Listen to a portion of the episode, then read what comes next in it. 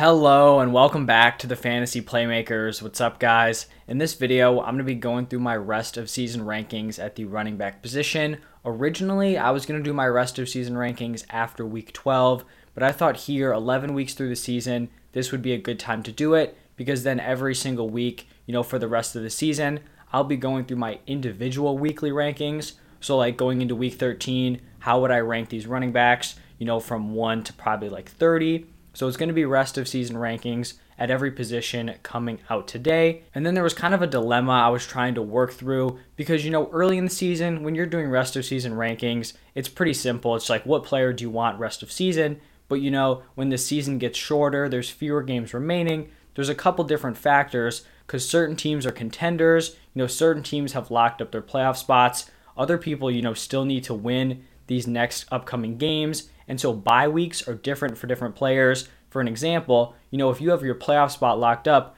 you probably don't care if a top player has a bye because you just want them for the playoffs. Strength of schedule matters, but it matters differently for different teams. So the way I kind of looked at it, I didn't put a ton of emphasis on strength of schedule rest of season, and I really didn't put a ton of emphasis on bye weeks. What I kind of focused on was injuries. So if players are, you know, scheduled to miss one, two, three plus games, that was kind of the biggest indicator in moving people up or down. And then I'm just going to list, you know, the remaining bye weeks. So if you're a team who needs to win some of these upcoming weeks, I think it would just be a good idea to understand which players you're not going to have. So here in week 12, we have the Cardinals and Kansas City Chiefs on bye. Then week 13, it's the Panthers, Browns, Packers, and Titans. Then week 14, the Colts, Dolphins, Patriots, and Eagles. But let's get into the rankings. Starting it off at number one, it has to be Jonathan Taylor. The man has just been a monster. They've continued to give him more and more carries, and he just continues to shred through defenses. So I think he's the locked in number one running back rest of season. Then at number two, it's CMC. Still has a ton of receiving upside. When he's healthy, he's always a locked in top tier RB1. So coming in here at number two, I have Austin Ekeler at number three. This was a close call between Ekeler and Dalvin Cook. Ended up siding with Ekeler here at three just because he does have that top tier receiving upside, which is something Dalvin Cook does not. But Dalvin Cook is still going to get a ton of volume on the ground, which is why he's here at number four.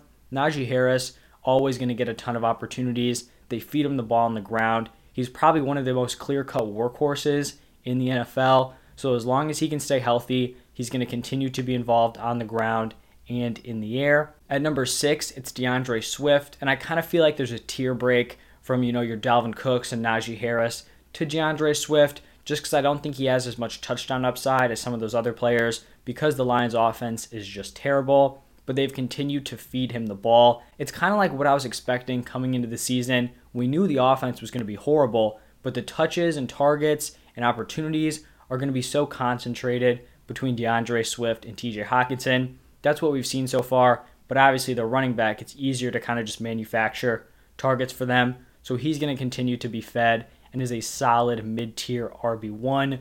Joe Mixon continues to ball out. Hasn't really had the receiving work I was kind of expecting from him, but just continues to get fed on the ground. And this Bengals offense is just really solid. So he does continue to get all the red zone carries goal line touches, which leads to a lot of touchdown upside.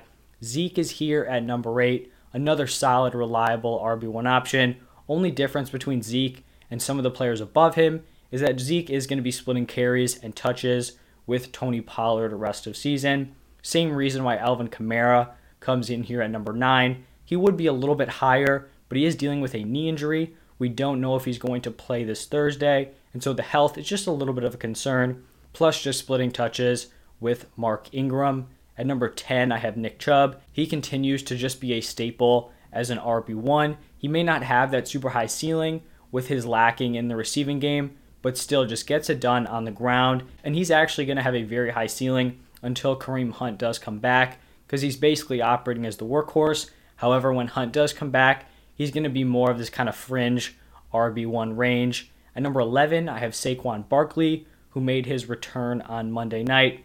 Didn't do anything crazy. I don't really think you could expect much from that game. First game back from an ankle injury, going up against that tough Bucks run defense. So no surprise, you know, he didn't totally ball out. He's still incredibly talented and should be an RB1 rest of season. At number 12, I have Darrell Henderson. This Rams offense has definitely taken a little bit of a step back, but I think they're bound to kind of get back on track. It's a little bit concerning that Sony Michel is getting more work, you know, as the weeks go on. Henderson definitely isn't that like clear cut workhorse we saw early in the season, but definitely someone who's going to be like a fringe RB1 rest of season. At number 13, we have James Robinson. Just continues to ball out on a bad offense. That's really the only thing holding him back is that offense. He's just not going to have the same scoring opportunities. And at some points, he can kind of get phased out of the game. You know, not saying he's taken out of the game, but you're just not going to see 20 plus carries from James Robinson on a consistent basis because the team is down, you know, most of the time. At 14, I have Leonard Fournette, continues to produce as a solid kind of dual threat back. He's leading the team in rushing and then is also very involved in the receiving game. I honestly think he's probably due for some positive touchdown regression. Hasn't found the end zone a ton, even though he's on this high scoring Bucks offense. So someone who, you know, if he gets lucky with those touchdowns, could find himself as a top 12 RB rest of the season. At number 15, I have Aaron Jones. And this one was kind of tough to rank because he is injured. The way I'm looking at it, I expect him to miss this week in week 12. Then they have a bye in week 13. After that bye, I think he'll be back for week 14. So I think you'll have Aaron Jones week 14 through week 18. And in that stretch, he's going to be like a mid to back end RB1. So I feel like this was an appropriate spot to rank him, you know, dealing with those two missed games. After him at number 16, I have James Conner, who's basically going to be a locked in RB1 until Chase Edmonds returns. When Edmonds comes back, which is probably going to be within a few weeks, he's going to lose some of that receiving upside, but I think is still someone who's totally startable as maybe like a back end RB2 because he is very touchdown dependent, but still someone I think you can trust in your lineups. At 17, I have Cordarrelle Patterson.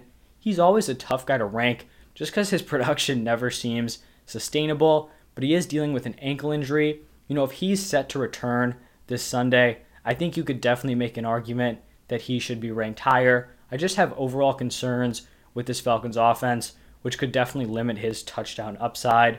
At number 18, I have David Montgomery. And I mean, if David Montgomery is like your RB2, I feel like you've got to feel very solid with that. He's going to get the workhorse touches. Kind of the only thing that's holding him back, which is a common theme with some of these running backs, is the overall offense. I just don't trust this Bears offensive unit. The offensive line is not good, and they're just not going to be putting up a ton of points, but still a really solid RB2 play.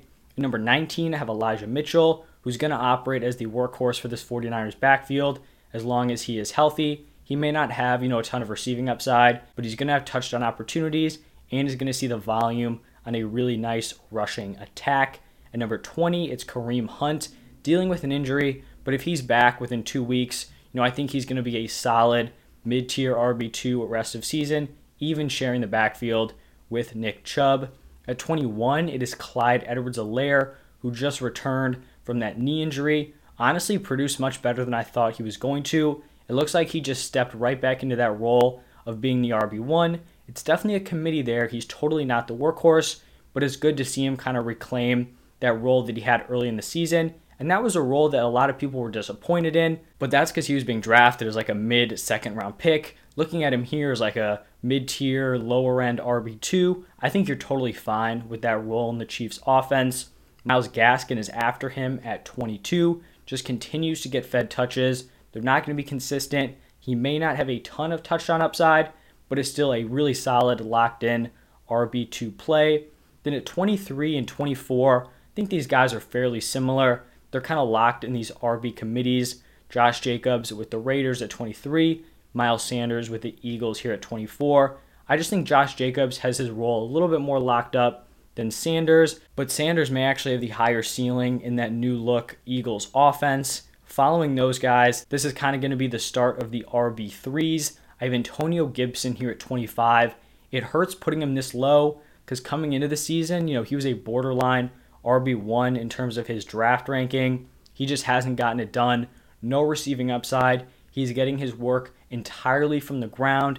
And the issue is, it's not super efficient. This isn't a great offense, so the touchdown upside isn't there. If he gets into the end zone, that's how he's going to produce, but it's just not something you want to rely on on a week to week basis. I feel like there's a pretty heavy fall off here from Gibson to the next two guys, Melvin Gordon and Javonte Williams. It looks like neither one is going to break out really at any point this season. Is going to continue to be basically 50 50, which is unfortunate, but it kind of leaves them both as like inconsistent RB3 options.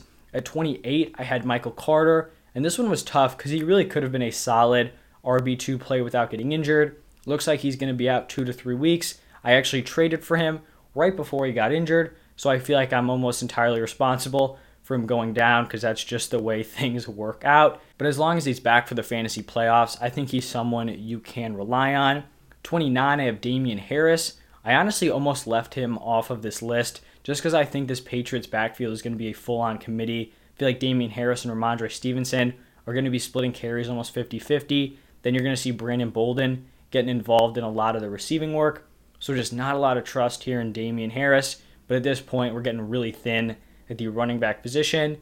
And then to round it out, a guy who's been injured the last few weeks, Chase Edmonds, probably should be returning within, you know, three weeks. Could be a solid, you know, back end RB2 option for the playoffs. And that's why he comes in here at number 30. If you guys enjoyed this video, hit that like button and subscribe to the channel. I'm going to have my rankings for every other position. So go check those out. They'll be posted later today. Thank you guys so much for stopping by, and I'll see you next time.